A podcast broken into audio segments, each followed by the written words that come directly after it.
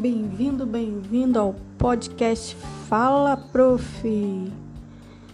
Bom dia, bom dia. Hoje a gente vai falar sobre Bauman. Sim, Bauman, Zygmunt Bauman.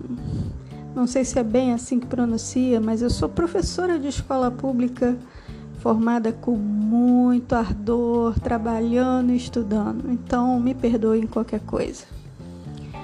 Gente, vamos falar do mundo líquido de Bauman. O que, que, tem a ver o mundo líquido de Bauman, que foi um título do livro, um dos livros mais famosos desse estudioso, antropólogo polonês, que a ver com a minha vida. Isso aí tem a ver com a vida da gente? Pô, tem sim, cara. Vou explicar para vocês. Bauman percebeu que, um, e a que a tecnologia trouxe para gente várias, vários efeitos colaterais, principalmente no modo de se relacionar. As pessoas hoje não se relacionam da mesma forma que antes da internet, vamos dizer assim. Hoje os encontros, as conversas e até mesmo a maneira da gente sentir afeto e carinho mudaram. E aí eu vou explicar o título, né? Porque tempos líquidos.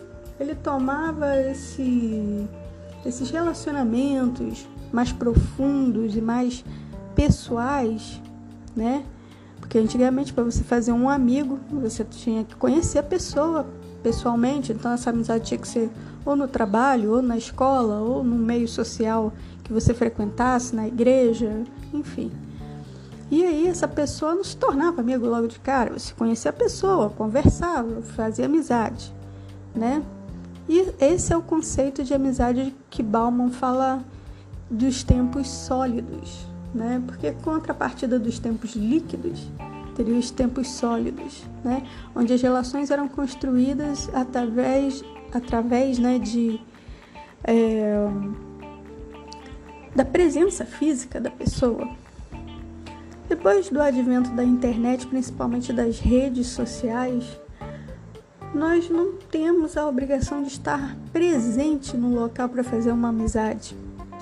E é claro que esse tipo de amizade, esse tipo de conceito amizade mudou nos nossos tempos, né? A forma presencial e a forma virtual de estar no tempo e no espaço mudaram né? Antigamente, para você fazer amizade com uma pessoa, você pelo menos teria que ter. Bem, como eu ia dizendo, desculpa a interrupção aí. É... Falando do, da amizade de presencial, né? Você precisava pelo menos ter conhecido uma pessoa pessoalmente, passar um tempo é, do, de conhecer para chamar aquela pessoa de amigo, né? Hoje em dia você faz amigo na internet, né?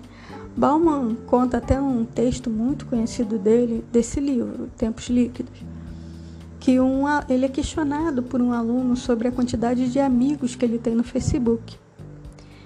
E o aluno fala que fazia várias amizades por dia, centenas, milhares de amizades por dia. E aí, Bauman teve essa. caiu a ficha, né? Esse insight que, do, de que a amizade no, no qual eles estavam falando não era a mesma. Não era o mesmo conceito. Os conceitos sobre amizade, sobre relacionamento mudaram com o advento da internet. Você vê que as pessoas hoje até se relacionam, né? Casam, se conhecem pela internet, às vezes assumem um relacionamento até mesmo antes de se verem presencialmente. E isso tem sido um advento que revolucionou a nossa forma de agir, de pensar, de enfim. A única, o único lugar que isso não tem muito do efeito é a escola. A escola também tem que pensar sobre isso, né? A forma de relacionar das pessoas, dos seres humanos, dos alunos mudaram.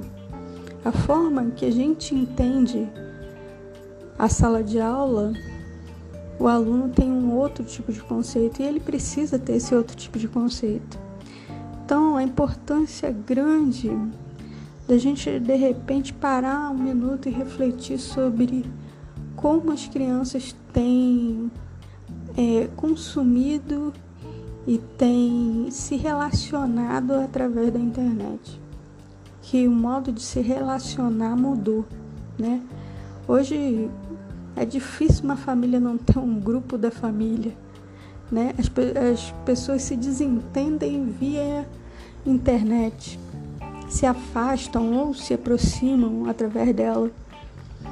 Ela mudou a forma do ser humano sentir, do ser humano pensar, entendeu?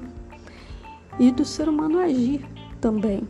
Hoje em dia, você tem o, seu Facebook e você tem afinidades e desavenças através dele. Um local que essencialmente era para dizer sobre você e você acaba tendo muitos relacionamentos ou tendo muitas pessoas, um número enorme de amigos, 3 mil amigos. Será que aquelas 3 mil pessoas que estão no seu Facebook são seus amigos? É uma coisa que vale a pena repensar. Tá, um beijão no coração de vocês. Eu encerro esse capítulo. É só um pingo no i que a gente está falando aqui. Beijinho. Tchau.